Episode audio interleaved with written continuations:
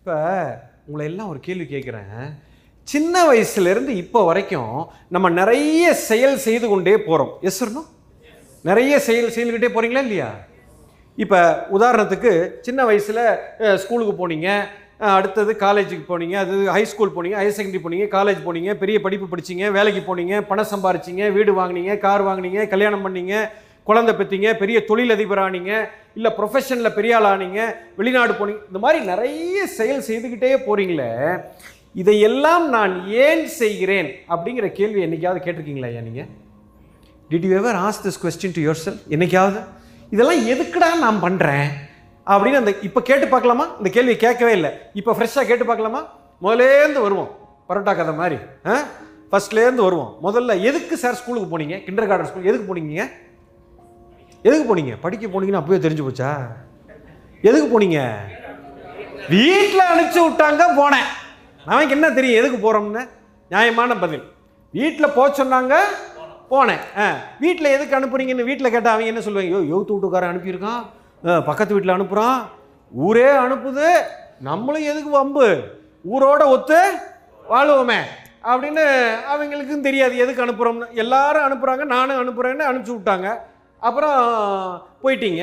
அதுக்கப்புறம் கொஞ்ச நாள் கழித்து புரிஞ்சது என்ன புரிஞ்சது? அறிவை வளர்த்துக்கிறோம் அப்படிங்கிறது கொஞ்ச நாள் கழித்து புரிஞ்சிருக்கும். எஸ் சரி அந்த கேள்வி எதுக்கு அறிவை நான் வளர்த்துக்கணும் கேள்வி கேட்டுக்கிட்டே போங்க.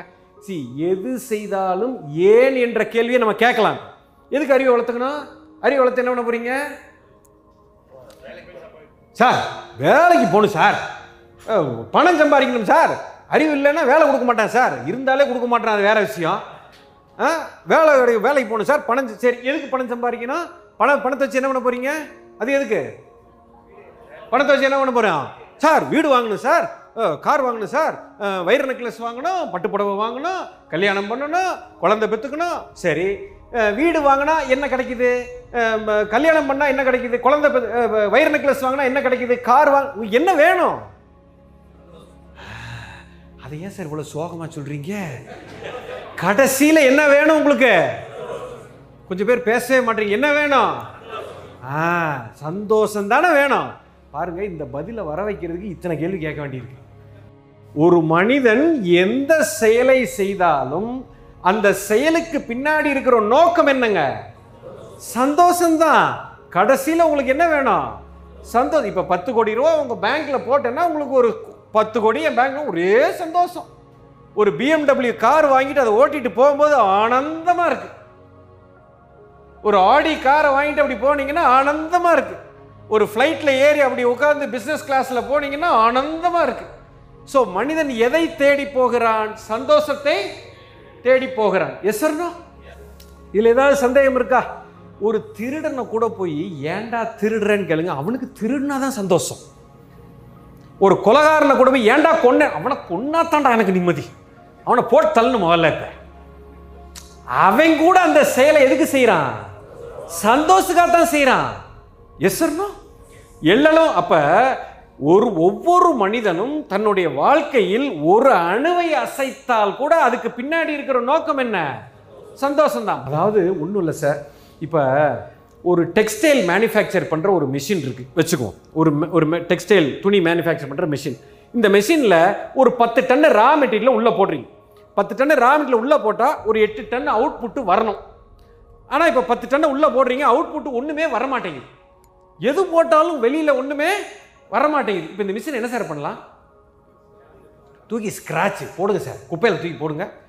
ஒரு பத்து டன்னு ரா மெட்டில் உள்ளே போட்டு எட்டு டன்னு அவுட்புட் வரணும். ஒரு ஆறு டன்னு வந்துச்சுன்னா ஏதோ ரிப்பேர் இருக்குன்னு பார்க்கலாம். கழுத ஒன்றுமே வரலைன்னா அந்த மிஷினை வச்சு என்ன பண்ணுறது தூக்கி போடுங்க ஸ்க்ராப்பு குப்பை தொட்டியில் தூக்கி போடுங்க. ரைட்டு புரிஞ்சு போச்சு. இப்போ வாழ்க்கை அப்படிங்கிற இந்த மிஷின் இருக்குது. இந்த மிஷினுக்குள்ள சந்தோஷங்கிற அவுட்புட் எனக்கு வேணும். அதுக்காக நான் நிறைய இன்புட் கொடுத்துக்கிட்டே இருக்கேன். சந்தோஷம் வேணும்ன்ட்டு படித்தேன் ஸ்கூலுக்கு போனேன். சந்தோஷம் வேணும்னு காலேஜுக்கு போனேன். சந்தோஷத்துக்கு வேணும்னு பெரிய படிப்பு படித்தேன் சந்தோஷம் வேணும்னு பெரிய ப்ரொஃபஷனுக்கு போனேன். சந்தோஷம் வேணும்னு சம்பளம் வாங்கினேன். சந்தோஷம் வேணும்னு கல்யாணம் பண்ணேன். சந்தோஷம் அதிகப்படுத்தணும்னு வெளிநாடு போனேன். இவ்வளவும் பண்ணிக்கிட்டே இருந்தால் கிட்ட பார்த்தா ஒரு அளவும் வரமாட்டேங்குது. இவ்வளவும் பண்ணி முடிச்சு இருக்கிற சந்தோஷமும் போயிடுச்சு அப்படின்னா இந்த மிஷினை என்ன பண்ணுறது கடாசனமா? இந்த மிஷினை கடாச? முடியாது. யூ அண்டர்ஸ்டாண்ட் அப்படின்னா இந்த மிஷினை என்னதான் பண்ணுறது எது போட்டாலும் வரலன்னா இது என்ன பண்ண? தூக்கி ஸ்கிராப் பண்ண? ஸ்கிராப் பண்ணுறது எதுக்கு சார் இங்கே தூக்கிட்டு வரணும் இதை? அப்போ ஸ்கிராப் பண்ண முடியாது. ரிப்பேரும் ரிப்பேர்னா சின்ன பிரச்சனையாக இருந்தால் ரிப்பேர் பண்ணிடலாம். ஏதோ உள்ளே ஓட்டது கொஞ்சம் குறைஞ்சதுன்னா போட்டது இல்லதும் போயிருச்சே புட்டுக்கிட்டுல போச்சு. செஞ்சதில் எல்லாமே அப்போ பெரிய பிரச்சனை.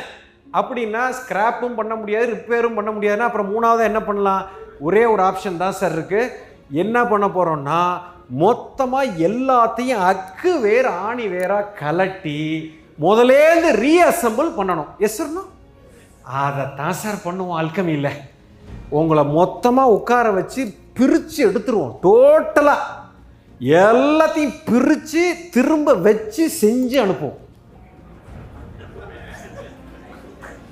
அவ்வளோதான் அதுக்கப்புறம் அதுக்கப்புறம் வாழ்க்கையில் சந்தோஷங்கிற கிராஃப் கீழே போவே போ. அதுக்கப்புறம் எப்போவுமே மேலே தான் போகும் அதுக்கப்புறம் கீழே போக அதுக்கப்புறம் நீங்கள் எதை வேணாலும் சாதிக்க முடியும்.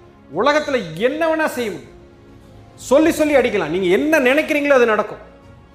எனக்கு இது வேணும்னு நினைச்சு இது இலக்கை நோக்கி நீங்க போனீங்கன்னா தெள்ள தெளிவாக அதில் பயணம் செய்ய முடியும். பிரபஞ்சத்து ரகசியம் புரிந்துவிடும். எனக்கும் பிரபஞ்சத்துக்கு உண்டான தொடர்பு தெரிந்துவிடும். This is call nature's law the connectivity between you and existing cosmos you will clearly understand இப்போ நாங்கள் நினைச்சா எதை வேணாலும் செய்ய முடியும். ஒரு சராசரி மனிதன் தன்னுடைய முழு திறனில் ஒன்றுலேருந்து ஒன்றரை பர்சன்ட்டுக்கு மேலே பயன்படுத்துகிறதே இல்லையா? அப்படின்னு இன்றைக்கி விஞ்ஞானம் கண்டுபிடிச்சிருக்கு. அப்படின்னா அந்த மீதி இருக்கக்கூடிய தொண்ணூத்தொன்பது சதவீதத்துக்குள்ள நுழையிறதுக்கு உண்டான சாவி தான் இந்த அல்கம் that is what you going to do moment அந்த புரிதலுக்குள்ள வந்துட்டீங்கன்னா தலையெழுத்தே மாறி. Your whole life will become a different ball game all together